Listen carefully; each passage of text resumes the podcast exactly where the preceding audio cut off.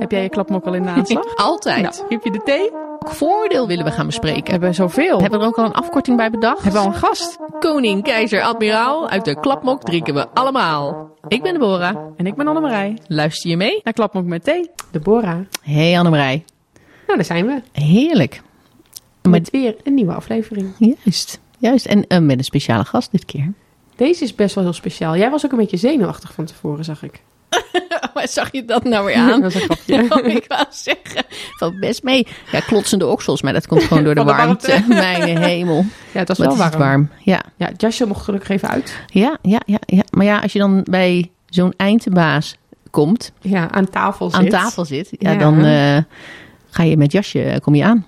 Dat hoort dan wel. Ja, vind Ja, ik ook. Dus dat doen we dan ook gewoon. Nou ja, precies. Ja, dan mag je weer helemaal op audiëntie en zo. En Ja. In Den Haag. Nou ja, komt iedere dag, maar goed. Ja, precies. Op het maar toch, ja, aan de goede kant, hè. Aan de pleinkant. Aan de pleinkant, ja. Ja, ja bij de, ik, moest me, ik moet me altijd even melden bij de wacht. Ik kom niet zomaar binnen. En, ehm, en dan vragen ze altijd van, nou, voor wie komt u? Het zijn altijd hele aardige mensen die hier werken de Ja, zeker. Ja. En eh, die maken altijd even een praatje en zo. En dan meestal benoemen ze ook even hoe aardig de persoon is bij wie je dan langs gaat. jij is dat zo? Ja, dat vind ik altijd heel leuk. Ja. Ja. Oh, dit vind ik zo'n leuk mens. ja. En, eh, maar nu, oh, maar zit u dan niet aan de verkeerde kant? Moet u er niet aan de andere kant naar binnen? Ik zeg, ja, maar ik ga samen met een collega. Oh ja, ja. Ja, eerst via mij. Ja, Heeft hij, eh, oh, hij gaat, hij, via de, hij gaat natuurlijk via de voordeur. ja natuurlijk. Oh ja, zo'n mooie deur, hè? Ja, Ja, ja, ja. ja. Het zijn wel gelijk op het plein. Ja, dus Bij de cafeetjes. goede en, plek. eh, dus een goede plek. ja, voor de Heel fotomomenten en zo. Juist. Dus eh, nee, wij gaan natuurlijk via de, via de achterkant. Ja, de artiesteningang, Ja, hè? Hop. artiesteningang, ja, heel goed. Ja. Een beetje wel. Ja, als je niet weet waar het zit, loop je er voorbij. Ja, maar goed, maar we hebben het dus over de CDS, de Juist. commandant strijdkrachten. Die eh, hebben we vorig jaar ons HDV-brevet van gekregen. Ja. En toen hebben we hem direct gestrikt voor een Uiteraard. aflevering. Nou, dat wilde hij wel. Eh, en toen hebben we eigenlijk er een jaar over gedaan om een heel goed onderwerp te bedenken. ja, ja, want daar ga je het dan over hebben, hè? Ja. Met zo'n eh, met zo'n man, met de eindbaas. ja, want ik had het eigenlijk overal over hebben met hem, Ja, ik. precies. Maar ja, je wil ook wel weer een onderwerp hebben waar hij Specifiek. specifiek iets, een rol in heeft Ja. of eh, iets mee kan. Ja. Want anders, ja, worden we toch, doorverwezen naar mensen die ervan zijn, hè? Ja, dan is het toch wel het leukste om echt iets te doen wat wel echt zijn ding is. Nou ja, dat hadden we gevonden. De defensienota. Ja. Wat eh, helemaal eh, nu hot is natuurlijk. Ja, ja is een is, aantal, eh, een aantal weken geleden, of eigenlijk net voor de vakantie. Voor de is vakantie is mij uitgekomen, Ja. gepresenteerd. Ja. En, eh, en eh, op het moment van opname hebben we net de technische briefing gehad. Ja, daar hebben we dan eh, naar zitten kijken. Ja, kun je Eh, trouwens en terugluisteren hè, als je dat wil. Ja. Even de app eh, Debat direct downloaden. Ja, aanraden hoor. Echt super boeiend. En dan is het de technische briefing van, wat ik, was het? Ik, heb Zes- inmiddels, ik ben inmiddels zes briefings verder. Nee, Ja, nee, ik nee, nee, nee, maar het is de technische briefing van eh, 6 Ja, dat was september. interessant. Ja. Dat is hartstikke leuk. Ja. Kun je terugluisteren. Ja, maar dat is dus inderdaad wel leuk dat je dat dan gewoon kan kijken. Ja. Eh, dat hebben wij ook gedaan in eh, voorbereiding op, eh, op deze aflevering, op het gesprek dat we zo meteen gaan laten horen. Ja. Dus we verwijzen er ook een paar keer naar dat dat, dat, dat gisteren was. En volgens mij is volgende week de, wordt het in de Tweede Kamer behandeld. Ja, ja Ehm, want dan de technische briefingen. Maar goed, dat legt, dat legt de, de commandant Daar eh, gaan we het over hebben. nog wel. Maar ehm, als deze aflevering online komt, dan is dat natuurlijk al geweest. Juist. Ja, dus dat Ja. Moeten we, moesten we nog heel even benoemen. Het moment van opname, moet dat nog, dan nog komen? Is die technische briefing net geweest? En moet de briefing in de eh, Tweede Kamer. Tweede Kamer nog, eh, nog volgen.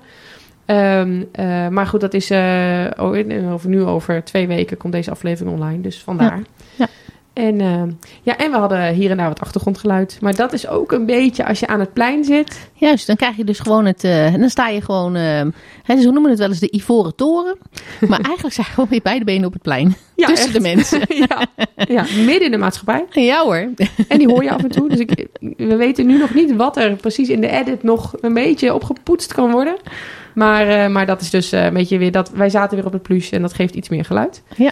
En eh, ja, Zullen we, zullen we gewoon eens gaan luisteren wat, Ja. eh, wat we besproken hebben? laten we dat eens gaan doen. Dat denk ik ook. En we gaan nog helemaal niet luisteren. We hebben Nee, nog een we- voordeel. Juist, want waar gaan we het nou best, met de beste man over hebben? Over die defensienota natuurlijk. Maar eh, het vooroordeel wat we daarbij hebben is Ja. eh, de defensienota. Is dat niet Pandora's box die geopend wordt? Ja, want wat, ja, wat hangt er allemaal aan vast? Welke ruzies zijn er allemaal geweest om dat ding tot stand te laten ja, komen? hoe bedenk je wat erin zit? Hoe gaat dat? Ja, ja. En ik eh, vind het wel een... eh, waarom krijgt wie wat? juist. Ja, dus ehm, eh, ja, dat is ons eh, vooroordeel. Ja. Ja. kri- ja, krijgen wij als landmacht dus nu alles waar we, waar we recht op hebben? Juist. Ja, nee, nee, precies. Hè? Wat, waar hebben we voor gevochten en wat staat erin en eh, hoe gaat dat? Ja, Hoe gaat dat? En ik denk dat het goed is dat we dat eens eh, gaan vragen. daar komt hij. Maar eh Annemarij, het is, eh, het is ons gelukt. Eindelijk. eindelijk. We hebben een goed onderwerp gevonden om met onze eindbaas, zoals onze Stas u noemt, aan tafel te gaan zitten. We zitten vanmiddag zitten we bij onze commandant der strijdkrachten, de generaal Onno, Onno Eigelsheim. Ehm, Ja, leuk om hier ook met jullie te zijn. Overigens, eindbaas zei jij volgens mij, of zei de stad dat? Oh, dat zei hij zelf. Ja, wij vonden Ja. dat erg leuk. Want voor ons, in onze beleving, ja, is, is hè, met alle respect de CDS natuurlijk niet de eindbaas. Voor ons is dat de minister. Maar zo zag hij dat niet. Nee, hij Nou ja, zag, misschien eh, de eindbaas van het militaire product, maar Ja, eh, de minister is inderdaad gewoon verantwoordelijk voor eh, het totale departement. Dat klopt. Ja. Ja. Dus eh, nou, het is leuk om eh, met jullie inderdaad te praten. En ik, eh, het hoeft niet per se over de defensienota te gaan om met mij te praten. Het, had ook een, mij te praten had ook een ander onderwerp kunnen zijn. Dus ik- Oh, oh ik zie hier toch een beetje een verkapte uitnodiging voor een deel 2, Annemarij. Dus als we een ander onderwerp vinden, dan eh, graag. jullie zijn altijd van harte welkom. nou, wat leuk. Nou, die staat alvast genoteerd. Ja, precies. Maar nu toch eerst even die defensienota. Hè. Dat is een hot topic. We hebben u, eh, we hebben u gisteren nog even in actie gezien eh, in de Kamer. Waarin eh, de technische briefing was eh, Ja. voor de defensienota. Eh, ik moet toch even zeggen, toch wel even complimenten hoor, voor hoe u dat doet. Want u heeft een goed verhaal. En dan vervolgens komen al die vragen, waarbij ik me dan afvraag... waarom stelt iemand die vraag? Heeft helemaal niks met die defensienota te maken. En dan toch in een, in, nou, in een vrij korte tijd heeft u toch, kunt u toch antwoord geven op, op de verschillende vragen. Welke kant dus ook opgaan. Ik vind dat toch een knap iets. Ja, en ik vroeg me nog af, want zit er dan heel veel... Toen ik aan het kijken was, van nou, dan komen zo meteen die vragen. Die moeten zo meteen beantwoord worden. Ik had al eh, een paar andere collega's ook eh, op het, eh, in hetzelfde rijtje zien zitten. Ik denk, die gaan ook natuurlijk helpen met meeschrijven en zo. Maar daar was dat eigenlijk nauwelijks tijd tussen. En ja, gaan we beantwoorden. Nee, er zit eigenlijk geen tijd tussen eh, bij, het- voor het beantwoorden van de vragen. Eh, zeker niet bij een technische briefing, want er wordt er gewoon van je verwacht dat je in interactie met de Kamer, net zoals dat wij hier nu in een podcast zitten. Nou is een technische briefing iets anders dan een podcast. maar ja, dat je eigenlijk op de inhoud van in dit geval, want het ging over de defensienota, Ja. deze technische briefing. En dat je hen daar gewoon in bijpraat op de, op de onderwerpen die zij willen. Nou, die gingen inderdaad breed. Dat is niet ongewoon. Maar ze ik hebben natuurlijk wel allemaal met het het militaire domein te maken. En ik word natuurlijk wel geacht om daar eigenlijk op elk eh, onderwerp al iets van te weten.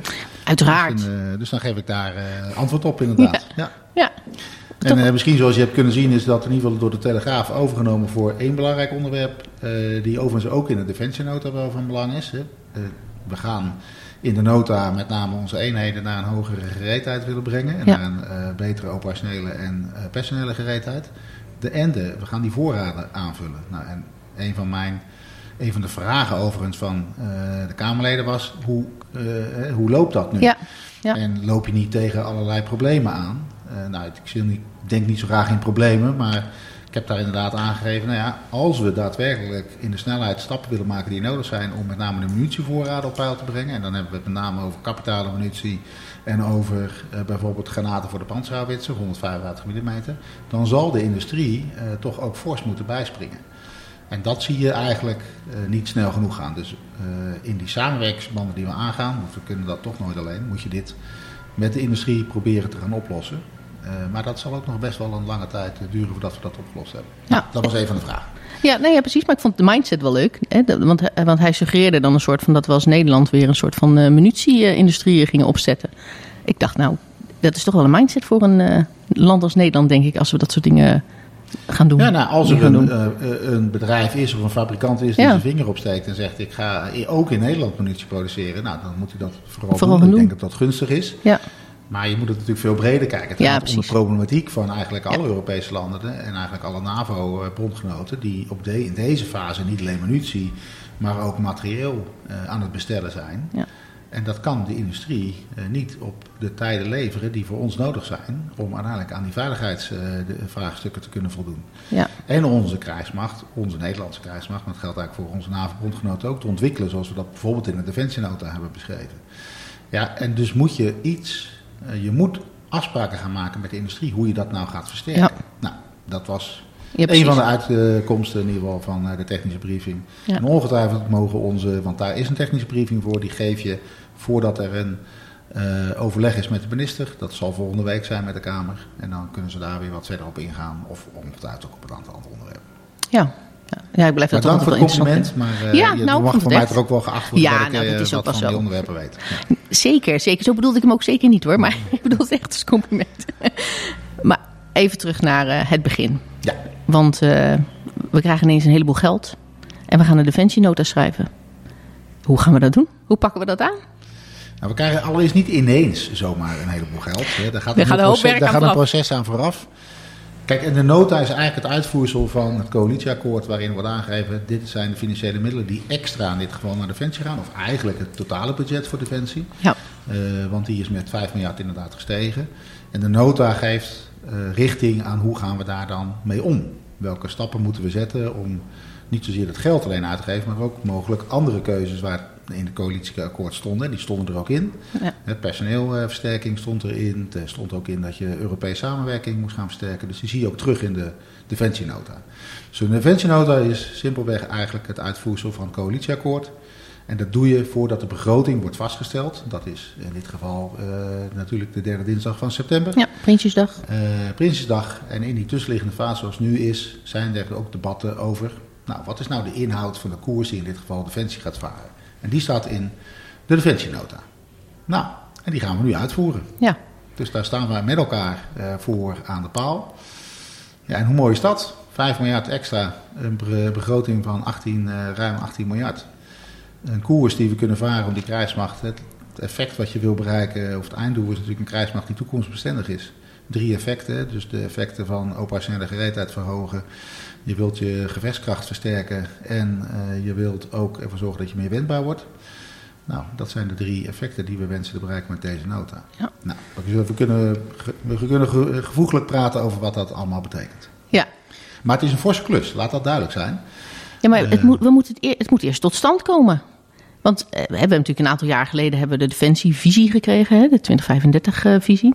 Is dat dan het boekwerk wat we openslaan en zeggen: oké, nu hè, uit het coalitieakkoord eh, is dit, of eigenlijk hebben we het coalitieakkoord misschien een beetje gevoed met onze ideeën vanuit de defensievisie, waar we naartoe moeten gaan met z'n allen. Ehm, want hoe bedenk je nu wat de focus is? Hoe, hoe, hoe doen we dat als, eh, als krijgsmacht? Nou, je hebt inderdaad de visie geschreven, wat een zeer hoog overdoc- document is, maar wat wel alvast richting geeft over waar de Nederlandse krijgsmacht voor moet staan naar de toekomst toe. Daar zag je natuurlijk al een aantal domeinen in terugkomen, cyber, space. Dus de vernieuwingsagenda zag je daar langzaam zeker in terugkomen.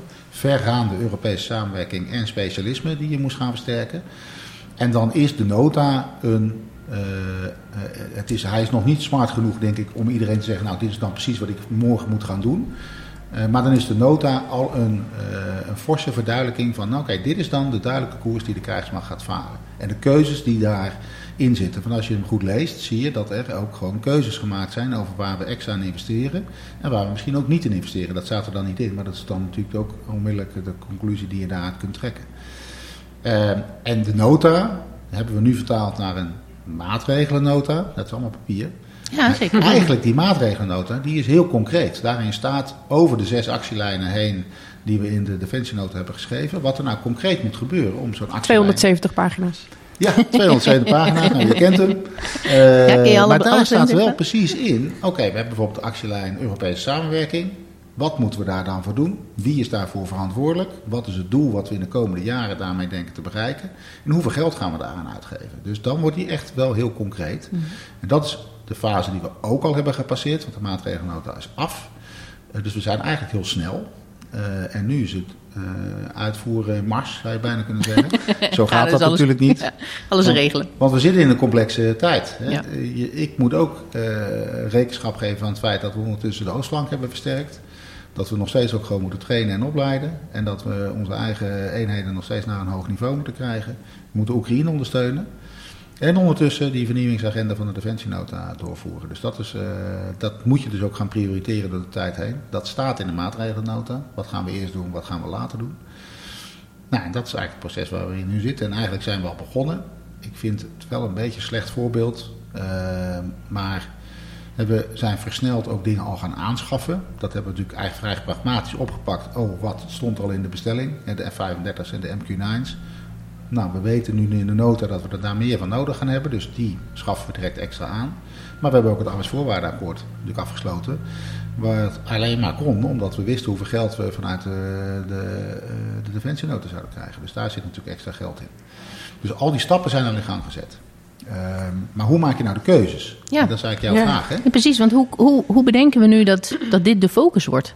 Waarom, eh, hoe gaat dat? Ja. Ehm, nou, je hebt een, eh, je had de visie. En aan, naar aanleiding van de visie eh, maak je eigenlijk een eh, strategisch concept. Wat is het concept waar de krijgsmacht van de toekomst aan moet gaan voldoen? En op basis van dat concept ga je afpellen en ga je beoordelen welke maatregelen. Defensienota is daar een voorbeeld van. Moet ik dan, moet ik dan nemen? Nou, een keuze is dat we zien dat die is gebaseerd op een aantal strategische uitgangspunten. Allereerst, we zitten in een 24-7 strategische competitie. Eh, Wat betekent dat eh, je eenheden moet genereren die eigenlijk permanent inzetbaar zouden moeten zijn. Dat kan niet voor elke eenheid, hè? maar goed, het is een uitgangspunt die je moet nemen. Dus je moet eenheden bouwen die een hogere inzetgereedheid hebben. Eh, eenheden die zelfstandig overal in de wereld zouden moeten kunnen worden ingezet. En die je over meer logistieke lijnen moet kunnen ondersteunen dan dat we nu hebben.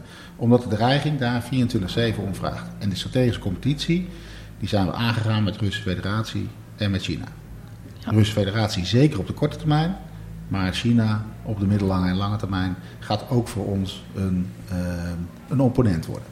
Dus daar moet je rekenschap voor geven. Het tweede is, is dat we zien dat de Verenigde Staten een andere blik krijgt op de wereld. Of niet een andere blik, maar haar blik verandert richting in verschuift. geval China. Ja. En dat betekent dat wij als Europa onze eigen broek meer moeten ophouden. Dus we moeten meer in die Europese samenwerking gaan zitten. Welke partners zoek je daar dan precies voor uit?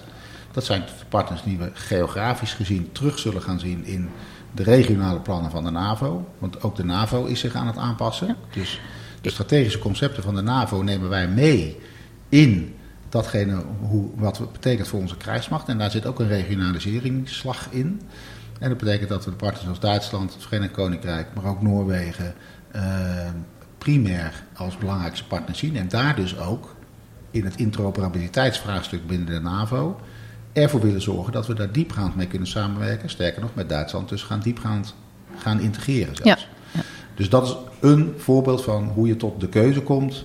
Ik ga met mijn landmachteenheden, waar ik al een goede relatie heb met de Duitsers, waar ik al Zeker. samenwerkingsbanden heb, dat ga ik versterken aan de zijde van de Nederlandse kant door meer logistiek, meer, eh, eh, meer eh, medische capaciteit eronder te brengen, maar ook meer vuursteuncapaciteit. Dat hoeven de Duitsers dan niet te doen. En de Duitsers leveren in dit geval, dan heb ik het even over de 43ste, eh, de eh, tankcapaciteit om die eenheid. in Hebben we het weer over de tanks? Je wordt er boor altijd al blij van. Nee, helemaal niet. Oh nee. Geen tank, zeg ik altijd. We hebben eh, de tank van de Duitsers. Juist precies. We lenen ze van de buiten. Of wat? Nee, We lenen niks, we maken gebruik van. We doen je bent geïntegreerd optreden. Je bent een geïntegreerde eenheid samen met de Duitsers. Ja, precies. precies. Nou, dus, dus op die manier, dat is een van de. Kijk, want uiteindelijk hoe je het went verkeerd, je hebt maar toch nog steeds, ook hebben we er 5 miljard bij gekregen, nog steeds te weinig geld om misschien alles te willen doen wat je zou willen doen als je kijkt naar de dreigingen die op ons afkomen. Nou, Ja. gelukkig. En nog steeds kan je natuurlijk niet alles aanschaffen wat je wil, omdat het er misschien gewoon niet is of niet op tijd is. Nou, en dat is een, eh, de tijd is denk ik een nog belangrijke factor geworden. Op een aantal gebieden zul je sneller materieel tot je moeten nemen, omdat de dreiging daar nou eenmaal om vraagt.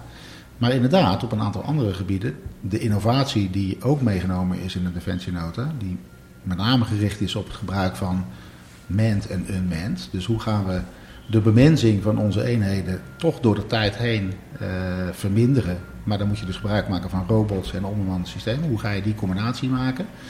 En hoe ga je artificial intelligence daarop inzetten, zodat je besluitvormingsprocessen sneller kunnen gaan, omdat je tegenstander dat ook sneller doet. Eh, en hoe zorg je er dus voor dat je je eenheden gaat uitrusten met robot, gerobotiseerde eenheden, zoals de dertiende dat bijvoorbeeld dan het doet met de Ja. raseenheid. Ja. Maar ook bij lucht en, en land zie je dat, of bij lucht en zee zie je dat ook terug. Dus in die innovatieagenda zie je ook een focus terug die gebaseerd is op, nou ja, en terecht wat jij zegt, we hebben nog niet alle systemen nu. We moeten ook verder kijken dan zeg maar de oorlog van vandaag en de oorlog die we misschien eh, over, of, eh, morgen zien verschijnen, maar met name ook wat zie je overmorgen verschijnen. Nou, dus de strategische concepten van onszelf, maar ook die van eh, de NAVO nemen we mee in wat betekent dat nou voor de defensienota. En de laatste die ik er eigenlijk nog aan toe wil voegen is, we zien dat, de oorlogen, dat een oorlog op steeds grotere afstand wordt gevoerd. Ehm, je ziet het eigenlijk al voor een deel terug nu ook in Oekraïne. Dus je lange afstandswapens worden steeds belangrijker. Daarom versterking van raketartillerie bijvoorbeeld bij de landmacht. Maar bijvoorbeeld ook deep precision strike capability bij uh, de luchtmacht en bij de marine. En om jezelf te beschermen tegen die high speed, high altitude wapens, moet je ballistic missile defense weer op een ander niveau brengen. En zo zie je dat langzaam zeker je die keuzes in die nota terugbrengt. Uh, uh, om ervoor te zorgen dat je binnen het bondgenootschap een rol kan spelen ten opzichte van je partners. Waar je partners eigenlijk of niet de capaciteiten voor hebben, of ook niet het geld voor hebben om daarin te investeren, of misschien gewoon fysiek niet de middelen. Uh, dus het is een combinatie van wat je bij NAVO ziet gebeuren, wat je met je Europese partners ziet, wat je daarmee kunt afspreken en wat voor Nederland hard nodig is, geografisch gezien, maar ook, uh, ik denk, technologisch gezien hoe wij als Nederland ervoor staan. Want we zijn al een hoogwaardige technologische krijgsmacht. Vergis je niet in wat we nu al doen in Europa en in het bondgenootschap. Soms heb ik het idee dat we onszelf tekort doen, hè, dat we ons klein maken. Maar we zijn helemaal niet klein. We zijn echt een hele belangrijke speler binnen die NAVO en binnen Europa. We waren een van de eerste die onze vliegtuigen en onze vaartuigen en onze voertuigen uh, op de mat hadden toen Rusland uiteindelijk Oekraïne binnenviel. Dus dan gaan we er ook echt serieus voor. Dus ik uh, wil ook wel bepleiten, jongens, maak je jezelf niet te klein. We zijn echt gewoon, misschien niet de grootste, maar we zijn wel de grootste van de kleine of de kleine van de grootste. ja, exact. Dat is een beetje het, uh, het HDV-motto. Uh, zijn we dat nu? Dat was het thema dat we hadden bij IVS. Ja, okay. Dus we hebben okay. daar een tijdje over gehad. Okay. Ja, ja, ja.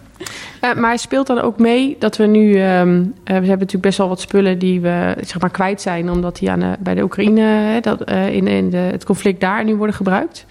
Uh, is dat iets wat dan nu ook meespeelt dat we daar nu tekort in hebben, dus dat daar extra moet komen? Of rekenen we met de spullen die eigenlijk van ons zijn, maar niet zijn uitgeleend? Of, ja, of nee, de, de spullen die we aan de Oekraïne leveren hebben natuurlijk impact op onze operationele gereedheid. In meer of mindere mate, een beetje afhankelijk van wat je aan Oekraïne overdraagt.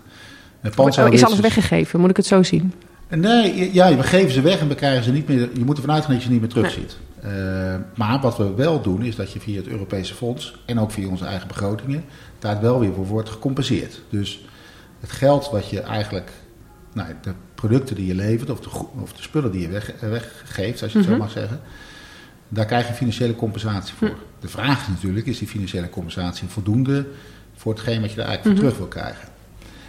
Er zit ook, voor mijn perspectief, ook een ander beeld aan. Want we, we, leven. Kijk, allereerst, we kunnen Oekraïne niet in de steek laten en we zullen ze blijven steunen. Ongeacht wat. Dat gaat ook verdergaand in de oorlog die nog gaat uh, gebeuren, gaat het nog steeds verdere consequenties hebben voor ons. Of het nou munitie is die je direct moet bijplussen, waar tijd voor nodig is om dat überhaupt te kunnen. Uh, of het nou uh, vaak landgebonden middelen zijn, want dat is in de oorlog op dit moment noodzakelijk dat gaat altijd impact hebben op onze eigen operationele gereedheid, op onze mensen. Dus ik moet een balans vinden tussen wat kunnen we nu leiden ten opzichte van wat is er nodig om Oekraïne uh, niet de strijd te laten verliezen. Uh, want uiteindelijk gebeurt het daar, hè? niet ja. nu hier, maar het gebeurt daar. Maar wij moeten voorbereid zijn op hetgeen wat hierna komt. Dus Precies. ik moet een balans vinden tussen de vernieuwing ook van onze krijgsmacht. Want datgene wat je weggeeft kun je misschien vervangen door iets wat veel nieuwer is. En veel ja. moderner is dan wat we hadden. Uh, en zo kun je ook nadenken over, als we naar panzerhouwitsers leveren, wat voor soort van artillerie of vuursteunmiddelen wil ik daar eigenlijk voor terug? Wil ik daar één op één een panzerhouwitser voor terug? Of wil ik daar misschien andere vuursteunmiddelen voor terug, die mij veel beter dienen in het concept wat we op dit moment aan het uitlopen zijn voor het land optreden. Ja. Dus op die manier kun je daar denk ik, of denk ik, zo doen we dat ook, kun je daar dus een vernieuwingsslag van maken. Ja, maar Even, even hè, nu zijn we. Nu is, hè, Oekraïne is in oorlog met Rusland. En wij ondersteunen de Oekraïne. Dat doen we dan hè, door het leveren van, uh, van materiaal waar, waar zij om vragen. Wie bepaalt dat? Wat we leveren? Bent u dat? Uh, of ik, doet de politiek dat? Nee, dat ben ik. Ja? Ik geef het militair advies aan de minister. En uh, ik, zeg, ik zeg helaas voor Oekraïne vaker nee dan ja. Mm -hmm. uh, omdat A, we soms gewoon bepaalde middelen niet hebben. Of kunnen echt gewoon niet missen. Omdat we dan volledig onder het, uh, door het ijs zakken. Ja. Maar het is mijn advies aan de minister. Ja, ja maar dat is natuurlijk ook niet eh, kijk, de Oekraïne is ook niet bijgebaat als we al onze oude meuk, die ergens in een garage staat, weggeven. Want dat is natuurlijk niet waar zij ook mee eh, ja, een slag kunnen slaan, zeg maar. Eh, dus ze vragen ook, eh, ik zie af en toe eh, die vragen voorbij komen. Maar ze vragen best wel, de, ja, logisch, de moderne technologie vragen zij natuurlijk ook. En dan Ja. is het best wel lastig. Wat ga je dan nog weggeven en wat hou je zelf? Ja, het, is het is geen makkelijke overweging. Nee. Maar goed, dat is, daar wordt ook voor betaald, zeg maar. Uiteraard. maar dat hoort ook bij mijn rol. ja. En je moet, nogmaals, de strijd. Het is niet een strijd van Oekraïne versus Russische Federatie. Ja, dat is zo. Maar er, er is natuurlijk iets anders gaande in de wereld. Ja. Eh, er is een strijd gaande over eh, eigenlijk de wijze waarop de wereld zou moeten worden bestuurd. Ja. Eh, en daar hebben een aantal landen een andere mening over. Ja, China het- en Rusland kijken daar echt anders naar. Dus de machtsbalans in de wereld? de machtsbalans in de wereld is aan het verschuiven. En als wij als Europa niet laten zien dat we binnen ons eigen continent een eh, soeverein land weten te steunen, dan gaan er ook andere krachten op een gegeven moment spelen. Dus dat is eh, een, een militair strategisch of een politiek strategisch belang die we hebben ten opzichte van het ondersteunen van Oekraïne. Nou, Ja. hè, dus we zullen Oekraïne blijven steunen, maar terecht wat je zegt, dat levert altijd het vraagstuk op: wat kan ik leiden en wat kan ik niet leiden? Kijk, die hoogwaardige systemen die ze vragen, daar hadden we in de eerste instantie, toen die vraag ook al kwam, de gedachte, nou dat gaat ons een boel tijd opleveren om ze daarin eh, eh, te onderrichten Ja, op te leiden. Ja. en op te leiden. Maar dat is uiteindelijk gewoon helemaal niet het geval gebleken. Nee. Dat konden we vrij snel. Ja, je ziet daar ook de consequenties van. Het gebruik maken van de panzerhaubits op de manier zoals we het nu doen, betekent ook dat er veel slijtage is en veel onderhoud moet worden gepleegd. Dus in die volgende fase, die de oorlog nu ingaat, zullen we ook ervoor moeten zorgen dat we de logistieke ondersteuning. Hé, hey, dat was nou net ook hetgeen waar we heel veel in investeren in onze eigen krijgsmacht. Omdat we daar ook het probleem in zien eh, om onze organisatie eh operationeel gereed op een goede manier te krijgen. Maar dat zie je daar dus ook.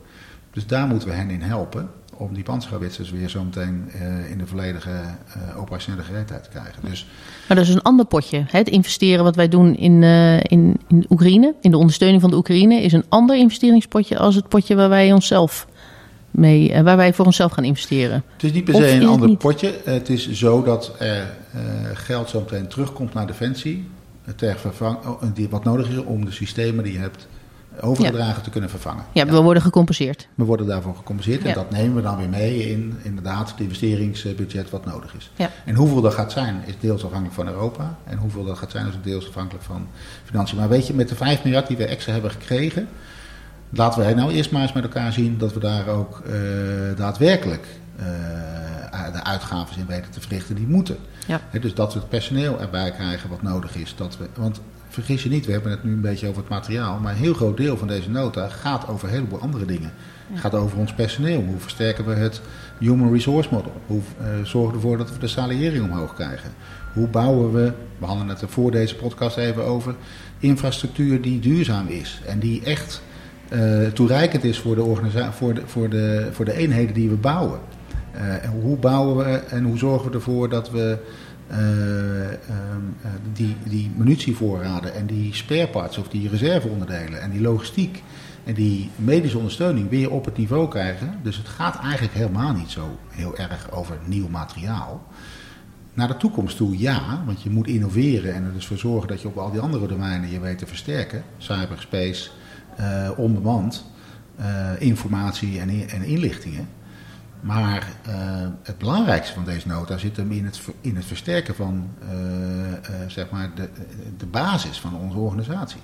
En dat weten we natuurlijk allemaal. hè. Jullie en ik, jullie iets korter, ik iets langer. eh, weten dat we natuurlijk in deze organisatie daar ongelooflijk in gesneden hebben. Dus dat is natuurlijk het eerste wat je moet versterken. En dan krijg je die operationele gereedheid ook weer omhoog. Dan trekken de mannen niet meer, mannen en vrouwen in onze organisatie niet meer aan een leeg laadje omdat er geen reserveonderdeel ligt. Of moeten we pang pang roepen. Weet je, dat is nou wel een beetje voorbij. Ja, ja dan Eh, dus we laten we nou eerst daar maar eens even onze stap in zetten. Tot we Ja. druk maken over hoe gaan we met dat geld wat we nog extra krijgen, die dingen vervangen die we hebben weggegeven. Ja.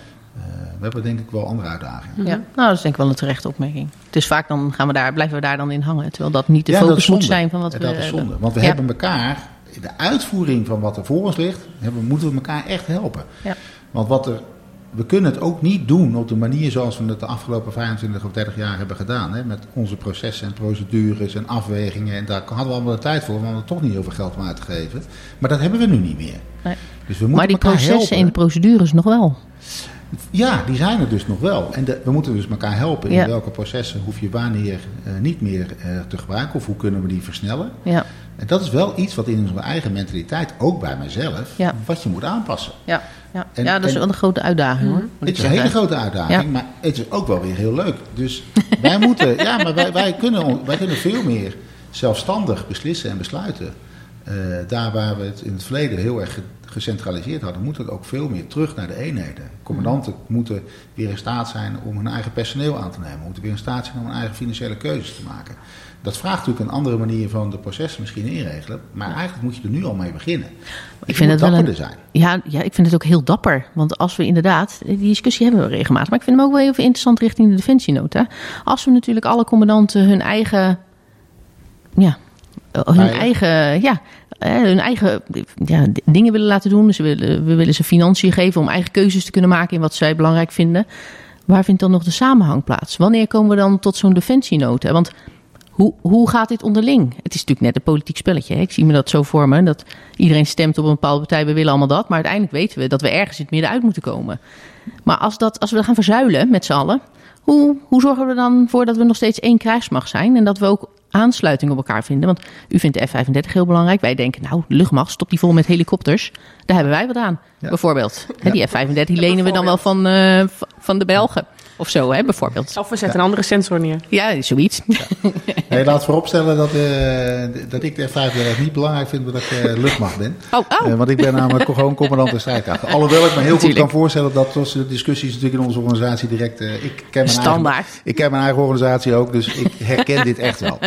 Oh, nou, het is eerst wat ik koop is extra vliegtuigen. Ja, ja, ja, ja. nou goed, weet je, eh, daar moet ik mee leren leven. Is Eh, zo. maar ik hoop wel dat mensen begrijpen dat ik eh, een integraal oordeel vel Ja. over eh, op welke wijze de krijgsmacht nou helemaal de toekomst in moet. Maar je hebt een terecht punt. Hè? Je moet dus inderdaad er wel voor zorgen dat, en ik ben verantwoordelijk voor de integraliteit, dat je die wel behoudt. Nou, daar heb ik mijn eigen staf voor. En, mijn eigen, en, en, en, en laten we eerlijk zijn, weet je, die opko-commandanten en de, de commandanten van de defensieonderdelen. In die krijgsmachtraad is dit echt allemaal wel een gezamenlijk, dat doen we echt wel in een gezamenlijkheid. En natuurlijk heeft elk defensieonderdeel haar eigen speerpunten of wenst meer dan wat we misschien in gezamenlijkheid kunnen leveren. Maar uiteindelijk zijn we ook allemaal verstandige mensen. Ja. En weten we ook wel, eh, oké, en dan ben ik inderdaad die eindbaas die dan zegt: nee jongens, dit is de koers die we nu gaan varen. Op basis van deze strategische concepten. En dit, is, eh, dit zijn de keuzes die eruit vallen. En dan is niet iedereen altijd blij, dat Nee. klopt. Nee, maar dat heb je uiteindelijk. En dat hoort er ook bij. Ja. En ook bij de aanloop naar de defensienota hebben we ook lekker geruzied met elkaar. Eh, lekker lawaai gemaakt. Dat hoort er ook. En dat zou ook gek zijn als dat niet gebeurt. Nou ja, inderdaad. Eh, dus ik heb liever dat dat het wel gebeurt. Ja. En dat we dan uiteindelijk, eh, nadat we met de koppen tegen elkaar hebben gestaan, zeggen: Nou, oké jongens, baas, zeg het nou maar. Wat wordt het? We hebben allemaal de argumenten gedeeld. Iedereen heeft gelijk. Eh, of meer of minder. Nou, en dan is het mijn, tussen aanhalingstekens, dat van mij en de bewindspersonen. Precies. Om te zeggen: Nou, dit wordt de koers. En dan gaat iedereen, dat is ook wel weer het mooie van onze organisatie, denkt: Oké, nou, fair enough. Ja. En, en laten we eerlijk zijn, jongens, de nota laat echt wel zien eh, welke koers deze organisatie gaat varen. Mhm. En daar is misschien niet altijd iedereen volledig gelukkig mee, maar laten we hopen dat iedereen er wel gelukkig mee is. Ja. Want het gaat niet om dat iedereen er iets bij krijgt. Maar we worden hier natuurlijk als krijgsmacht zoveel meer sterker van. Ja. Ja. Ja, daar kun je alleen maar blij van worden. Ja. En of dat dan één vliegtuig meer betekent of een tank minder. Nou, tank ligt heel gevoelig, ik weet het. Een Eh, tank minder. Maar laten we nou... Ja, maar Nee, probeer, vuursteun, daar probeer uit te zoomen. Probeer, precies, Juist. probeer uit te zoomen. We krijgen ongelooflijke eh, grote hoeveelheid vuursteun in onze organisatie. Ja. Het is iets ook wat de Duitsers graag willen. We hebben een samenwerkingsverband met de Duitsers. Jongens, kom op, we doen dat samen. Ja. Ook binnen het bondgenootschap. Ja, ja, ik vind het ook wel bijzonder hoor, zo'n bondgenootschap. Ik vind het ook wel een durf. Want je moet dus als land. eh, en, en dan vind ik het eigenlijk, en misschien is het helemaal onterecht hoor, maar gevoelsmaat zeg ik als Nederland is het makkelijker om afhankelijker te zijn. Of afhankelijk te zijn van een Duitsland. Met, met, hè, met, het, eh, met, het, met hun tanks.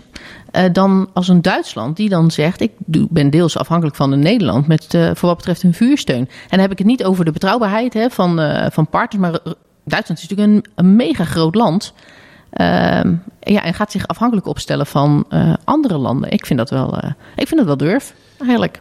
Nou ja, als je heel eerlijk bent, zijn we al, allemaal van elkaar afhankelijk in het bondgenootschap. Ja. Hè? Want we kunnen het niet zonder eh, de middelen van alle bondgenoten. precies. Dus Ja. de- hij- die, die wederzijdse afhankelijk, afhankelijkheid zit er al in. Jawel, maar we gaan steeds verder. Het makkelijke is natuurlijk dat dat bij een aanval op het bondgenootschap... Nou, dat is er niet zo erg, want dan gaan we allemaal erachter staan en dan gaan we er tegenaanval in. Het is lastiger, en dat is een politiek vraagstuk...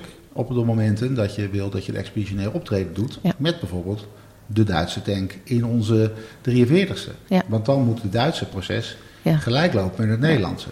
Maar dat is ook iets wat onze bewindspersonen graag aangaan. De Duitsers hebben gezegd, dat willen we graag. We willen dat ook samen doen. En op die manier kun je dus ook op die Europese samenwerking nog een paar stappen verder zetten. Het laatste waar je hier denk ik heel sterk in wordt, is dat je gezamenlijk spullen aanschaft. Ja. Eh, gezamenlijk zometeen de luchtmobiele voertuigen weet aan te schaffen. Dan heb je ook hetzelfde voertuig met dezelfde wielen, met eh, niet wijde lichtmetalen velgen en zijde stalen. Eh, maar het sleuteltje past. We hebben allemaal hetzelfde rijbewijs. We kennen het voertuig, we kunnen er allebei op sleutelen. Ja. Dus logistiek en, en, en technisch kun je hem gewoon gezamenlijk veel beter zometeen ook in de vaart houden. Het is een voorbeeld, hè, maar dat natuurlijk, zijn wel de stappen die je moet zetten. Dat geldt ook voor onze informatievoorziening en radioverbindingen die we met elkaar moeten doen. Want een, een ander belangrijk onderdeel van onze nota is het informatiegestuurd optreden. Het informatiedomein sowieso. Ja. Iets wat we natuurlijk dagdagelijks over ons heen zien komen. Of het nou desinformatie is, of het is het gebruik maken van informatie om een andere eh, kant te beïnvloeden. Ja. Maar het is ook het eh, versneld door laten gaan van de data en de informatie die gewoon in je organisatie aanwezig is. Dus de sensoriek die je hebt, of het nou een vliegtuig is, of het is een Fennec, of het is een 790, of het is een schip. Ja. Eh, Wat niet tegenwoordig. eh, wat niet, alles heeft sensoren. Dus hoe zorg je ervoor dat je die data bij elkaar brengt, daar een analyse op loslaat en in de integraliteit daar ook een afweging over kan maken. Hoe ga ik daar dan zo meteen op acteren? Dus voor mij betekent het ook dat je toe moet groeien naar een PGHQ, een Permanent Joint Headquarters, die overzicht heeft in de eenheden die aan het oefenen en trainen zijn in de wereld, maar ook die op inzet zijn. Omdat elke eenheid die ergens zijn gezicht laat zien, al is het een oefening in Duitsland, of het is een oefening in Polen, of het is een oefening in Japan, heeft impact. Ja. Heeft onmiddellijk impact op een mogelijke opponent of op de situatie daar. En dat moet je wel geïntegreerd eh, proberen te gaan aansturen. Zodat je dat interessant. overzicht houdt. Mhm. Ja. Eh, en dat, dus we gaan ook naar eh, het feit dat gereedstelling en inzet gaat in elkaar verweven worden. Omdat je nou eenmaal in die 24-7 strategische competitie zit, met die hybride oorlogvoering die daaraan gekoppeld zit. En dat vraagt dus ook van ons een andere kijk op, hmm, ik ben daar aan het trainen, wat ga Ja. ik eigenlijk doen? Welke verlaai ga ik maken? Wat voor gesprekken voer ik daar? Ja. Wat voor eh, militaire machtsvertoon dat ik daar zie? Ja. Dus dat moeten we allemaal veel beter gaan doen. Ja, en je- dat is dus gaaf. Ja, want je krijgt een beetje een. eh, Nou ja, het, het, het, op oefening gaan krijgt natuurlijk ineens een hele andere Ja. betekenis. Want ik ga op oefening, maar morgen eh, is misschien wel. eh, Is de oorlog. is de oorlog. Ja. En doe ik mee. Ja, die twee Ja. hebben al direct een eh, verbindenis. Maar het is ook een mindset. En dat is zeker een mindset. Ja. Een mindset van een hogere gereedheid. Ja, absoluut. betekent ook dat je er eigenlijk altijd klaar voor moet zijn. betekent overigens ook iets voor onze samenleving. Die zal zich ook weerbaarder moeten opstellen. Ja. We zien het eigenlijk nu al bij de Oekraïne-crisis, waarbij eigenlijk je in Europese landen al ziet, nou, nou, nou, dit gaat wel heel veel geld kosten. Toevallig kreeg ik vanochtend te horen dat er een eh, crisis in Somalië is, of Ethiopië, een van de tweede. Voor mij was het Somalië, waarbij eh, zij eh, voedselhulp nodig hebben, 1 miljard. Ja. En ik denk, nou, dat is eigenlijk niet zoveel geld als je kijkt wat wij mogelijk zometeen extra toevoegen aan eh, de begroting van Nederland om ervoor te zorgen dat we de energierekening kunnen betalen. Ja. Dus wat ik daarmee bedoel te zeggen is dat wij ook moeten leren, als samenleving, maar ook als militairen, dat je ook moet kunnen incasseren. Ja. En dat Ja, we zijn- een oorlog misschien iets langer kan duren dan een maand. Ja. En dat het ook niet een oorlog is die wij zelf uitgekozen hebben, maar die Ja. eh, gewoon over ons heen komt Mhm, en waar ja. we ons daadwerkelijk voor moeten gereedstellen. En dat is waar de nota ook invulling aan geeft. Ja, ja, precies. Het stopt niet omdat we er even geen zin meer in hebben. Nee, het, kan, niet. het gaat namelijk 24-7 Ja. door. Ja. En dat is terecht wat jij zegt. Je kunt op oefening zijn en daarna kan ineens de switch om moeten. We Ja. zijn nu daadwerkelijk in inzet eh, Ja. terechtgekomen. Ja, dat maakt het interessant. Mhm. Maakt het interessant leuk. Ja, daarom is het ook een mooie eh, organisatie waar we nou, in werken. dat ja, kunnen toch? we alleen maar beamen. Ja. Absoluut. Want ik hoorde in een van jullie podcasts dat jullie toch nog altijd vrolijk naar je werk ging. Een van jullie twee vond het woon-werkverkeer wat vervelend. Ik weet niet of jij volgens mij. Ja, eh, dat- waarschijnlijk wel, ja.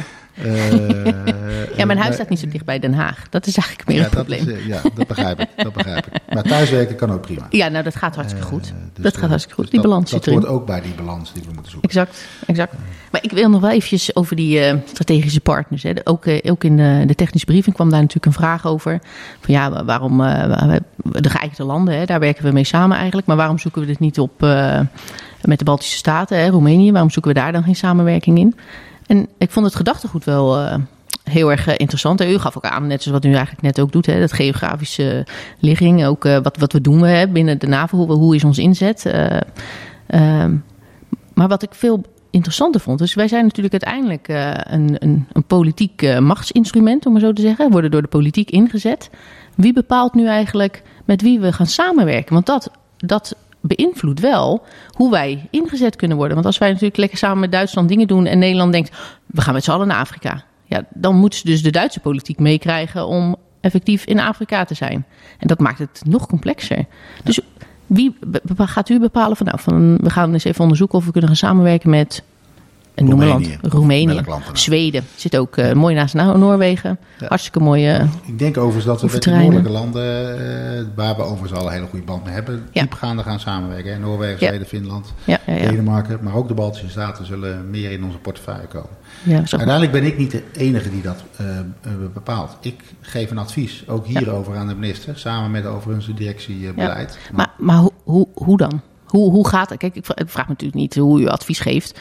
Maar hoe bedenken we nu als Nederland... Uh, nou, dat, uh, we gaan eens even een, een ja, samenwerking opzoeken met, uh, ja, met, met Finland. Want dat vinden we eigenlijk wel interessant. Is dat omdat we in een van de Europese overleg een gesprek met elkaar hebben gevoerd? Nee, het komt of, niet ineens tot stand. Nee, ja, dus precies. Hoe gaat een, zoiets? Dat zou een beetje vreemd zijn ja. als dat, alhoewel niks gek is in deze wereld. Dus dat zou ook maar zo kunnen. Als de noodzaak maar hoog is. Uh, uh, uh, je, sowieso maak je elk jaar eigenlijk een afweging over de samenwerkingsbanden die je hebt. Maar dat zou niet op kunnen gaan voor de manier waarop we die samenwerking zoals we nu voorzien willen doen. Maar dat is een langdurige samenwerking. Ja. Dus het is nu echt een strategisch vraagstuk geworden. En dat is gekoppeld, wat ik zei, aan de ontwikkeling van het NATO Force Structure. Waar die regionale plannen aan zitten. En die zijn eigenlijk leidend voor, oké, welke samenwerkingsbanden moet ik dan zo diepgaand aangaan. Uh, en nou, ik heb er net al een voorbeeld van gegeven welke dat dan moeten worden. Uh, dus die komen daaruit voort. Dus het is een voortzetting van het strategisch plan wat door de NAVO wordt gemaakt. Dat wordt hier vertaald door onze directie uh, operationele gereedheid. En door de DIA, de directie internationale aangelegenheden. En die komen met een voorstel van nou, deze gebieden kunnen wij beter gaan integreren. Maar soms komt het ook voort uit de JEF, Joint Expeditionary Force, waarin je al een bepaalde samenwerkingsband hebt, meer op operationeel tactisch niveau. Ja. En dat je dan bij elkaar zit en zegt, hé, hey, we moeten misschien op een aantal gebieden nog verder gaan, gaan samenwerken. Dus het is wel wat dat betreft een samenspel van eigenlijk samenwerkingsbanden die je al hebt. Maar Ja. de- ik denk dat, de, en dat is jouw vraag, hè, ik denk dat nu het voornamelijk, het sterker nog, het komt nu eigenlijk voort uit de strategische concepten die binnen de NAVO vertaald worden door Nederland en dan eh, leiden tot deze conclusies. Ja. Eh, dus nee, het komt niet helemaal uit de lucht vallen. Nee, dat geloof ik ook niet. Maar ik vond het wel heel erg interessant als dan een politieke partij eh, best wel blijft doorhameren op het feit dat we ons niet moeten focussen op, hè, want dat is natuurlijk wat hij indirect zegt, eh, niet moet blijven focussen op onze standaard eh, landen, maar Nee. dat we het moeten gaan verschuiven. Hè, de zuidelijke landen, dat snapte die dan wel, dat, dat, geen, dat we daar dan minder Ja, de samenwerking mee hebben. Staten spelen een hele Ja, belangrijke precies. rol in dat verdedigingsconcept. En Ja. wij spelen daar dus ook een hele belangrijke rol in, gezien de geografie van Nederland en de regionalisering van de plannen van de Ja. NAVO. Ja, ja dus, de, precies. dus de samenwerkingsbanden die we waarschijnlijk in dit geval natuurlijk aan zullen gaan met La- Litouwen. En Ja. natuurlijk bedoel ik in de vorm van eh, natuurlijk. Ja, ja, Eh, dus die zullen we ook gaan versterken. ja, ja, ja, dat is een onderwerp. We gaan hard richting onze harde eindtijd. Oh jee. En ik heb ook nog een vraag. Ja, nou zeker, zeker. Dus Deborah zit net iets dichter bij de microfoon, dus ik kom er af en toe even niet tussen. Ehm, Oh, is dat het? ja. Ik hoorde gisteren tijdens de technische briefing dat er eh, volgende week, en we hadden het net al even over, hè, dat volgende week is er nog een debat in de Tweede Kamer, dat er Ja. al 119 vragen klaar liggen. Nou, we hebben gisteren ehm, nou, de tig vragen die er kwamen ook al even gehoord. Volgens mij was er vanochtend was er ook nog een, eh, een briefing, begreep ik. En, eh, Er is een wetenschappelijke analyse gemaakt over de defensienota. ja. En ook daar is nu een technische briefing over. Kijk, precies. Nou, er wordt dus heel volop gediscussieerd en worden vragen gesteld over deze defensienota. Ehm, eh, is de nota nu iets dat echt van Defensie is en door Defensie zelf is vastgesteld? En hoe moet ik dat zien? Is dan die, uh, die vragen die er komen, is dat nu echt de parlementaire controle? Van doen wij nu het goede met het geld dat aan ons is toebedeeld? Moet ik dat zo zien? Nou, er zit zeker een, een vorm van parlementaire controle op. Uh, om te beoordelen of het overeenkomt met datgene wat in het coalitieakkoord stond. Mm -hmm. Of het past in hetgeen wat het kabinet eerder heeft gezegd. En of het een logisch vervolg is van de koers die Defensie al had uh, ingezet. Ja. En ook gezien, ook zij maken een appreciatie van de dreiging in de wereld. En past dat vanuit Kamerbreed nou ook in dat beeld. Dus ja, dat klopt. Daar komen ook de vragen vandaan. En mm -hmm. soms omdat het natuurlijk in de nota uh, niet altijd uh, uh, goed beschreven staat waar nou bepaalde keuzes uit voortkomen, hebben ze daar vragen over. En die kunnen we prima beantwoorden, want ja. we weten waar de keuzes vandaan komen. Ja. Maar dat klopt. Ja. ja, want ik zag dat bijvoorbeeld die maatregelennota, die natuurlijk veel dieper gaat, dat dat echt een intern stuk is. Dus dat is niet iets wat naar de Kamer gaat. Nee. Dit, de defensienota is een stuk wat naar de Kamer gaat. En daar zijn dan die sessies over om dat eigenlijk dat verder uit te pluizen en die vragen te beantwoorden om te kijken of het de richting is. Die men En dan kan het uh, voorkomen dat in dat uh, overleg wat de minister heeft in de Kamer en de staatssecretaris trouwens ook, ze zitten er beide, uh, dat daar nog een motie uit voortkomt hm. die zegt, nou we willen toch, we zien dat u dit en dit en dit doet, toch maar tanks. eigenlijk willen we toch dat daar nog, nou, toch de tanks moeten gaan aanschaffen. Nou, dat is een en, dan is, en dan is het aan het kabinet om te zeggen, nou we gaan mee met die motie Ja. of we gaan niet mee ja, met die ja, motie. precies. In zijn algemeenheid zie je dat men toch ook wel heel tevreden is over datgene wat er in de nota Mhm. staat. Dat we duidelijk koers bepalen, dat we een richting hebben gekozen, dat we ook relatief concreet zijn. Hè. Voor Ja. een nota staan er best concrete dingen in. En dat moet ook, vind ik, want je moet intern, maar ook extern duidelijk maken over wat je gaat doen. Uh, en dat het antwoord geeft op de dreigingen die niet alleen vandaag, maar ook morgen op ons afkomen. Hè? Ja. Dat is de inschatting die we nu maken. Je weet Ja. natuurlijk nooit precies wat er gebeurt. Dus wat dat betreft is er, uh, is er niet een, een, hele grote ontevredenheid of oh, Mhm. kan dat nou toch allemaal? Dat neemt niet weg dat er ongetwijfeld nog een paar dingen boven water komen bij. uh, Er zijn ook wat- andere meningen natuurlijk, dus, altijd ja. Iedereen mag een mening Precies. hebben in dit land. Dat is goed. Uh, daar moet je ook rekenschap van geven. En, en er kunnen ook best dingen in zitten dat we denken: hé, hey, Ja. daar hebben we inderdaad niet in voldoende mate over Ja. nagedacht. Kan ik me bijna niet voorstellen, maar het kan. Ja. En uh, nou viel mij op, en dat was een beetje aan het eind gisteren van de technische briefing, ging het over KPI's. En, uh, de, Ja, nou ja, dat is KPI's, altijd voor, eh, heerlijk. KPI's voor personeel inderdaad. Ja. Ja. vulling met name. Ja. Ja, en, en nou vroeg ik me af, hè, want uh, we hebben uh, natuurlijk uh, het zelf ook gelezen. En als we dan hebben over rapporteren en de transparantie die erin terugkomt. Uh, dat zie je dan met name terug in, nou, dan komt een rapportage over dit en dan komt een rapportage over dat. Um, hoe maken we nu wat we gaan doen, hoe maken we dat nou echt tastbaar en meetbaar? En voor wie doen we dat dan? Doen we dat dan ook alleen? Doen we dat voor de politiek? Of doen we dat ook vooral voor onszelf? Of beide? Ja, beide. Uh, het hoe is. Nou, het hoe, je hebt natuurlijk je rapportage-systematiek uh, van uh, operationele gereedheid, je personele gereedheid, maar ook hoe je je aanbestedingen hebt gedaan in de afgelopen mm -hmm. periode. Dus daar rapporteren Dat is heel meetbaar natuurlijk. Dat, dus die zijn allemaal goed meetbaar. Alhoewel het lastig soms is om de operationele gereedheid goed meetbaar te maken in relatie tot de hoeveelheid geld die je erin stopt. Ja. Dus je kunt uh, 100 miljoen in onderdelen stoppen. Uh, maar die, dat is prima. Maar als je er bijvoorbeeld geen extra technisch personeel bij krijgt, dan gaan er nog steeds geen ja. uh, Fenex of uh, nee, schepen of andere apparaten meer het meer doen. Ja. Dus het is wat dat betreft een complex geheel. Maar goed, in die rapportages staan de doelstellingen die we wensen te behalen door de tijd heen. En de KPI's moeten ervoor zorgen dat je, en, en daarom vind ik hem intern belangrijk, omdat die er ook laten zien, behoud ik die koers die ik heb bedacht? Haal ik de doelstellingen die ik wil bereiken om uiteindelijk die krijgsmacht van de toekomst te maken? Want als je dat dus niet haalt, en dat is de opmerking die ook uh, de staatssecretaris had gemaakt, maar die ik gisteren ook maakte in de technische briefing, uh, dan moet je op je schreden een deel terug kunnen keren. Mm -hmm. Als ik bijvoorbeeld de personele vulling, zoals we die voorzien, niet haal, en dat lijkt een trend te zijn, dan moet je er natuurlijk nog meer aan doen om ervoor te zorgen dat je dat wel weet te realiseren. Ja. Maar als je dat misschien niet haalt, dan moet je misschien iets anders gaan doen. Moet je misschien iets meer civiel uitbesteden. Of je moet ja. misschien toch afscheid nemen van een aantal zaken in onze organisatie ten gunste van iets anders. Dus dat, die discussie moet je wel elke keer durven voeren. Contingency nou, plans. Helpt, wat zeg je? Contingency plans. Ja, contingency ja. plans, precies. Ja. Dus op die manier helpt het uh, rapporteren. En op die manier helpt ook Eh, en natuurlijk is het ook een verantwoordingsslag naar, naar, naar buiten toe. Want uiteindelijk geeft de belastingbetaler ons heel veel geld. Ja. Heel veel geld extra. Daar moet je ook verantwoording over afleggen. Ja. Dat is uh, tweeledig. Duidelijk. Nou, je- zeker, zeker. Ik, ik eh, ben er een beetje doorheen, eh André. Jij? Ik ook. Ja? Ja. Dan willen we Het is geen natuurlijk doos van Pandora trouwens. Nee, ik, ik, ik, vind het meevallen. Ik vind het Vindt u meevallen. het zelf ook geen doos van Pandora? Ik vind het geen doos van Pandora. Eh, Het opstellen van zo'n defensienota. Het opstellen van een defensienota is ook geen doos van Pandora. Nee. nee. Ik zou er toch eigenlijk wel eens bij willen zitten. Als dan, vooral in het begin, als dan iedere commandant nog heel erg zijn eigen ding wil. En, Ja. en daarvoor gaat.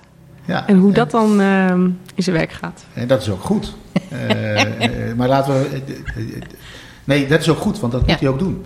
Ja. Maar je moet altijd even daarna weer boven jezelf uitstijgen. Of wij moeten dat met elkaar doen. En denken: oké, wat is nou eigenlijk goed voor ons allemaal? Precies. Eh, en nou, daar hebben we het net over gehad. Dat leidt dan nog steeds niet altijd tot tevreden blikken. Maar dat hoort er ook bij. Maar als wij niet met elkaar tevreden zijn over 5 miljard extra, 5 miljard extra en daar hebben de commandanten zich heel hard voor gemaakt om in de aanloop hier naartoe aan te geven waar we ondertussen staan en hoe slecht we ervoor staan. En als we er geen geld bij krijgen, wat voor consequenties dat heeft. Hebben we het met elkaar gedaan. Dus daar heeft iedereen, denk ik, zijn steentje aan bijgedragen. Nou, en uiteindelijk ligt daar nu een mooie nota waar we met elkaar de schouders onder kunnen zetten. Mooi. Dat gaan we doen. Nou, zeker ook. Dank u wel. Graag gedaan. Heel fijn dat u hier mochten zijn. En eh, dat we nou, eigenlijk hier zo heel open over konden praten. Hartelijk dank. Graag gedaan. En eh, nou, we gaan elkaar de volgende keer ongetwijfeld bij een ander onderwerp zien. Heel Gaan we doen.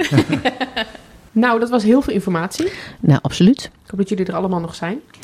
nou, ik denk het wel, want ik vond het wel interessant. Ja, ik ook. Ik ook. Ik bedoelde, ik bedoelde daar niks negatiefs bij. nee. Maar eh, het was wel even... het was zo leuk. Het was wel veel. te luisteren. Nee, ik weet ook niet Ja. of iedereen die defensienota ook leest. Ik denk heel veel mensen niet eigenlijk. Ik zag dat jij een hele mooie hardcopy ervan Ja, hebt. mooi, hè? Ja, echt Ja. helemaal zo ingebonden. Ja, ik heb een printje gemaakt. Ja, ja, maar ja, ik werk ook in Den Haag. Ja, en eh, in Amersfoort eh, krijgen wij niet dat soort dingen. Nee, dat, eh, zoveel worden er niet gedrukt Dus ik natuurlijk. denk op de werkvloer eh, betwijfel ik hoeveel mensen dat ding nou ook echt lezen. Nou, dan helemaal die maatregelennota waarin het echt is uitgewerkt. Ja, dat, Mhm. dat heb ik dus ook niet geprint. Want dat is 270 pagina's. Ja. Ik denk, ja, dat ga ik niet doen. Nee, maar is het een document voor de werkvloer? Ehm, nee, Eh, nou ja, dat hangt vanaf wat je als werkvloer ziet. Want jullie zijn natuurlijk ook werkvloer. Ja, exact. Ja, dus iedereen is eigenlijk werkvloer. Ja, Maar als je het hebt over in den landen, ja. eh, gewoon de ehm, enkele man die in het veld staat. ja. Ja, nee, die hoeft dit stuk niet te lezen. Nee. Maar die, eh, Want, uiteindelijk staat er dan nog steeds niks concreets in. Nee, precies. En heb je toch echt die maatregelennota, Ja. waarvan je dan ook kan afvragen hoe concreet is dat? dat gaat net weer een stapje verder. Precies, maar, maar dat zijn ook weer mensen die dat moeten gaan implementeren. Ja. Maar uiteindelijk komt dat uit bij die vent die ergens staat. En, En ineens een Een- eh, voertuig voorbij ziet Ja, rijden. Ja, dat. die komt uit die maatregelennota. ja, dat is het. Dat is het idee, hè? Ja. Dat is het idee. Ja, of een, Nee, exact. een middel, een wapensysteem. Ja. Wat dan ook. Ja, ja. ja. precies. exact. Ehm, ja. en eh, nou, we hebben natuurlijk heel veel gehoord. Ja. Ehm, even, we- ja, we kunnen er een paar dingetjes uithalen. wat, ik, nou, wat ik in ieder geval nog wel leuk vond, Ja. en die wilde ik eigenlijk op, eh, op het moment nog zeggen, en, maar ik kwam er gewoon niet tussen. Nee, dat was af en toe wel even lastig. Dat was af en toe zeker lastig. Ja. En we hadden ooit, want we hadden nu de, de microfoon standaard. Ja. We hebben wel een tijdje gedaan dat we dan de microfoon vasthielden en dan overgaven aan elkaar. En soms dan kon ik hem mooi van je afpakken en dan had ik hem ook. Ja. Ja, dat werkt niet meer als jij gewoon je hoofd voor de microfoon houdt als die op de standaard staat. Je mag Dus- ook mijn hoofd wegduwen. Dat ging mij een beetje ver. Maar eh, nee, ik dacht deze is ook wel leuk om even te bewaren voor na Ja. afloop. Dat Oh. ging over die integratie met Duitsland. Oh ja. En toen zei jij van, nou, ik vind het ook wel heel goed, eh, eigenlijk vanuit Duits perspectief, dat zij ook een deel in handen geven, eh, uit handen geven Ja. aan ons. Ja. Ehm, maar daar, daar- toen dacht ik wel van ja, het is natuurlijk ook, zij hebben hier ook voordeel van. Het is inderdaad een wederzijdse afhankelijkheid die je Ja. creëert. Ja, ja Die- die- op een veel dieper niveau dan normaal gesproken. Hè? Ja. Eh, waarmee ehm, wij eh, natuurlijk al een tijdje geleden al hebben gezegd, hè, toen we dit zijn aangegaan, van nou, dat, voor ons is dit heel gunstig, want dan kan een eenheid niet meer zomaar worden uitgezet als er dan tekorten zijn. Want dan hebben we namelijk een verplichting richting Duitsland. We hebben iets Ja. afgesproken met Ja. elkaar. Dus dan kan de politiek ook niet zomaar zeggen of op welk niveau, Nee. waar dat dan ook wordt besloten. Een soort van veiligstellen van jezelf. Ja. Lijfsbehoud. Precies. Maar die, die eh, verplichting die je bent aangegaan, dat werkt andersom ook. En het is niet zo dat Duitsland, die natuurlijk wel andere budgetten en zo heeft, allemaal prima. Ja. Maar die hebben ook niet de, de wereld te besteden aan defensie. Nee. Ehm, die zitten ook met, als er bezuinigingen zijn, dat daar ook op bezuinigd moet worden. Ehm, eh, en die hebben mogelijk ook hier en daar dat ze zeggen: Nou, eh, eh, we vrezen voor die eenheid. Of we zouden eigenlijk meer bij die eenheid willen hebben, omdat we dat hard nodig hebben. En het is de vraag of we dat krijgen. Waarbij zij ook door samen te werken met ons en door die verplichting met ons aan te gaan, een bepaalde zekerheid ook inbouwen. Dat, dat zij ook dat kunnen, kunnen gebruiken. Mhm. Als eh, we hebben hier gewoon een verplichting en wij moeten hier wel aan voldoen, want die- we hebben dat afgesproken. Ja, maar is dat, zou dat niet, zou dat, want dit is natuurlijk gevaarlijk, hè? Is, is, is dus zo'n integratie, zo'n diepere integratie, is dat, doen we dat om inderdaad eh, een stukje toekomstzekerheid het, de, zeker te stellen? Of doen we dat eh, vanuit het, het meer positievere moraal? Hè? Dat je zegt, samen zijn we sterker, samen kunnen we investeren, want anders dan ja, ik heb ik gewoon niet van genoeg is. geld om. eh, want ik zou eigenlijk willen zeggen dat dat natuurlijk een bijvangst is. Als jij eh, een soort van Ja, ik denk dat dat samenwerkt. afhankelijkheid eh, creëert. Ja. Nee, maar ik denk, ik denk echt dat dat samenwerkt. Ja, En dat wij elkaar nodig hebben en dat we sowieso in Europees verband hè, elkaar moeten vinden. En net als met, die, met die aanschaf, dat we dezelfde dingen kopen, zodat je ook daar veel meer. Daar heb je uiteindelijk voordeel van. ja. Hè, als ja je kan niet doet. alles kopen. Dat, me- dat merken we Ja, ook. Hè? We kunnen exact. niet alles zelf kopen. Daar hebben we gewoon het geld niet voor. Nee. En dat, ook de En, hoeveel- ook, het wordt uiteindelijk goedkoper als je samen hetzelfde ding koopt. Ja. Hè, dat maakt alles makkelijker natuurlijk. En misschien kan je ook bij elkaar nog op andere vlakken dan. Hè, dat je, de, je hebt de- hetzelfde voertuig met precies dezelfde eigenschappen. Dan heb je ook qua sleutelen precies dezelfde dingen. En dan Ja. heb je ook qua opleidingen precies dezelfde Ja. dingen. Hè, daar, daar kan je dus... Ja, daar eh, zijn we ook heel erg druk mee bezig om daar elkaar te vinden. Ja, Ja, dus dat is natuurlijk allemaal heel positief en heel goed. Ehm, maar uiteindelijk gaat het je op heel veel vlakken helpen. En, en je kan het als iets negatiefs zien van eh, we maken een soort van zekerheid bouwen we in. Ja. Maar dat is natuurlijk wel, je gaat die, die verbindenis met elkaar aan Mhm. om eh, voor een, nou dat zal vast ook een hoger doel idee bij zitten dat je ehm, daarmee elkaar versterkt. ja. Maar natuurlijk hangt er ook aan vast dat dat iets betekent voor je de zekerheid van bepaalde eenheden. Ja. Ja, maar daar zie ik ook niks negatiefs in. Nee. Nee, ik zie daar niet iets negatiefs in. Eh, maar ik, dat, kan, dat, kan toch, dat kan toch nooit de, de drijfveer zijn om dingen te doen? Er moet toch, een, er moet toch ook gewoon een eh, operationele reden achter zitten? Of eh, weet je, dit kan. Het, ik, ik hoop dat het is als bijvangst, want anders is het natuurlijk gewoon. Ja. Ja? Het, een beetje gek. Vind ik het wel een beetje een, een slap argument om eh, samenwerking te doen. Laten we gaan samenwerken, want anders dan eh, word, word ik misschien wel eh, weggestemd. Of Nou, zo. Ja, ja, ik, goed, ja, ja, misschien ik is het denk- ook te naïef hoor, van dat- mijn kant. Ja, ik dat het denk gewoon dat zo dat, keihard dat werkt. dat wel zo werkt. Ja. Ja. Ja. En ik denk dus ook niet voor 100%. Ik denk niet Nee. dat dat het enige ding is. Want anders, het is natuurlijk wel iets wat je aangaat. En eh, nou ja, ik heb dat zelf van heel dichtbij meegemaakt met, eh met de project Taurus. Ja. De integratie van de 43e brigade in de eerste, in de eerste panzerdivisie in Duitsland. Eh, dat is niet iets wat je zomaar even doet. Nee, is Zo'n heel niet. proces. Ja. En nog steeds zijn er heel veel dingen, ook als je kijkt naar opleidingen en zo. Als Mhm. je, ehm, hè, we, we spreken niet allemaal elkaar staal. Nee. Ehm, we kunnen niet zomaar eh, manschappen van ons in een Duitse eh, opleiding zetten of met elkaar gecombineerd op een voertuig met verschillende talen. Dat, hè, dat werkt niet altijd. Hè, Nee, dat, dat kost jaren ervaring. Ik, eh, bij het, bij het hè, dat is de verbindingseenheid van het Duits-Nederlandse legerkorps.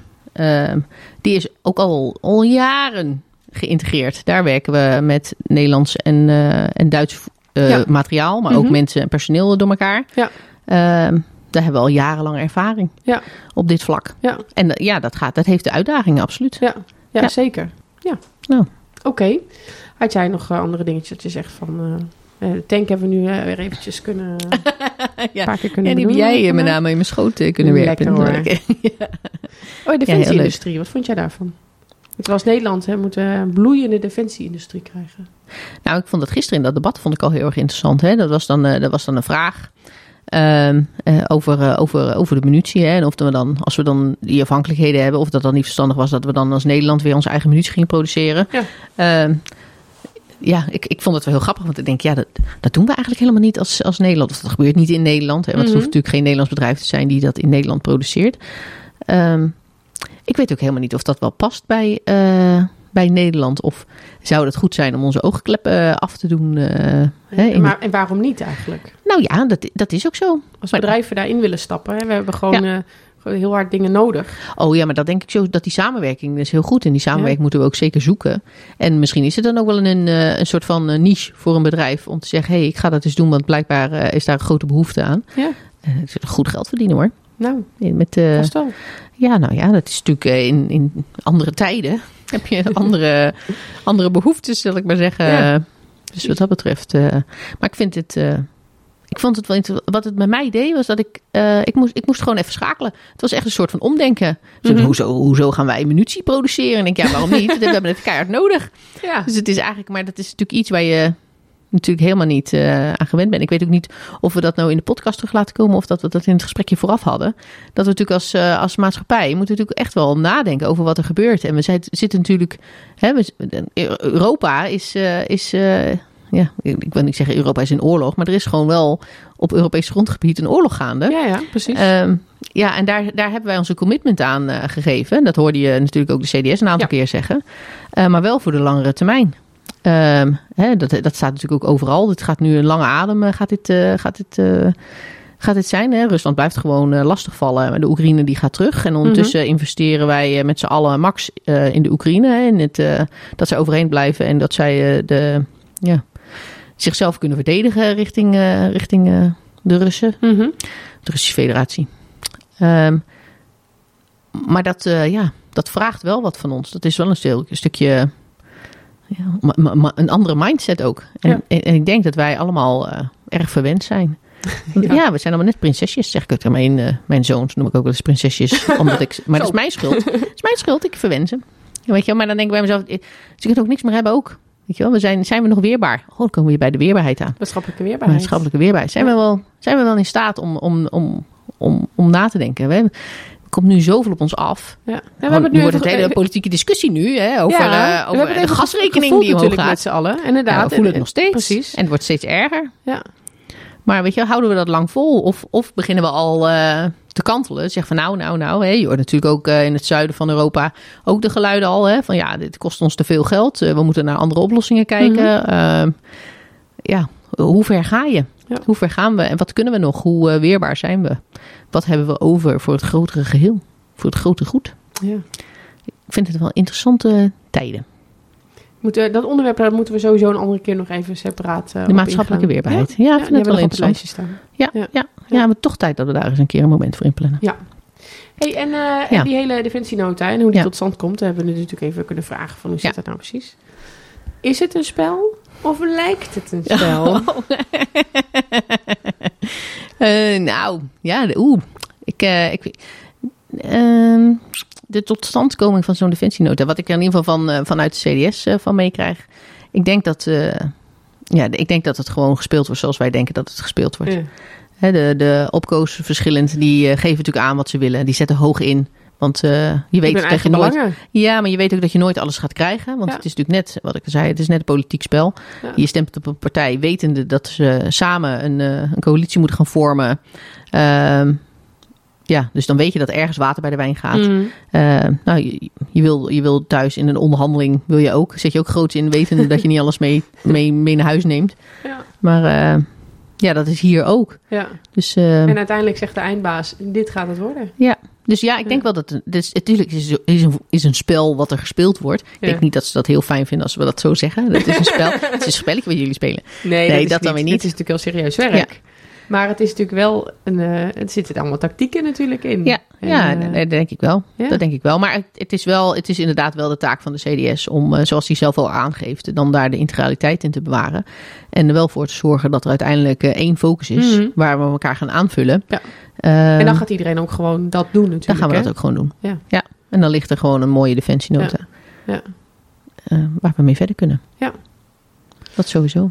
En eh, nou, we hadden natuurlijk Dus over... is het, eh, eh, is het Pandora's box? Ja, precies. Dat Ja. is de grote vraag daar eigenlijk. komen we daar uit- automatisch weer op uit. Ja, ja, de mooie anekdote van de CDS die er nog had. Hè? Want Ja. hij had het even opgezocht. Hij heeft het opgezocht. Wat is het nu eigenlijk precies? Ja, precies. Want eh, hè, ooit, ooit is er een box open gegaan. Het zag eruit als een cadeau. Het zag eruit als een cadeau. En die ging open. En toen kwamen er eigenlijk alleen maar plagen uit. Hè? Helemaal narigheid. Allemaal narigheid. Ja. Maar er bleef één aspect over onderin de doos. ja. Hoop. Hoop. Maar is dat dan de hoop eh, op iets moois? Of is dat Iets, als iets positiefs. als iets positiefs? Dat er toch nog iets positiefs eh, in zit. Ja, want er is altijd hoop. Ja. Of is het, ehm, ik hou je aan het lijntje hoop. ja. Dus eigenlijk de negatieve hoop. ja. En daar wa- waren de wetenschappers nog niet over uit, hè? Nee. Als het gaat in het kader van die mythe. Dus ja, zeg het maar. Die defensienota. Is dat, eh, is dat onze hoop? Is dat onze, onze hoop op een mooie Ons toekomst? houvast. Onze houvast? Of is het van ons, ons grote wensenlijstje? Ehm, Ja. en gaat het ooit komen? Ja, iets, iets Is waar het we een een beetje haalbare ambitie? gaan vast blijven houden. En ehm, ja. Ja. Maar kijken wat er komt. Juist. Ja, Ja. ja. ja. Ik, ik weet, ik kan het antwoord nog niet zeggen. Nee, ik ook niet. Ik vind het wel interessant. Ja, Ja. zeker. Ja. ja, ik denk wel, want we hadden natuurlijk het idee van hè, Pandora's Box. Hè, want het is een, ehm, eh, hoe komen we op dit vooroordeel? Ja. Het is een beetje een ondoorzichtig proces als je het Ja. niet van dichtbij meemaakt. Ja. Er zitten heel veel belangen in. Ja. Iedereen strijdt voor zijn belang. Ja. Eh, daar komt uiteindelijk iets uit. Ja. Ja, zijn we, is dat dan iets waar we heel blij mee moeten zijn? Hè? Is dat dan het, het, be- het Ja. beste wat eruit kan komen? Hè? Dat was natuurlijk een beetje het idee eh, wat erachter zat. Ehm, ja, ik, ik- ja, ik vind het interessant om het zo ook eens ja, met onze eindbaas. Ja. Hè, degene die uiteindelijk zegt: Oké, mensen, we, dit Deze is de focus, hier gaan we heen. Precies. Om met hem dat zo te ontleden. Van wat, Ja. hè, waar hebben we het nu eigenlijk over?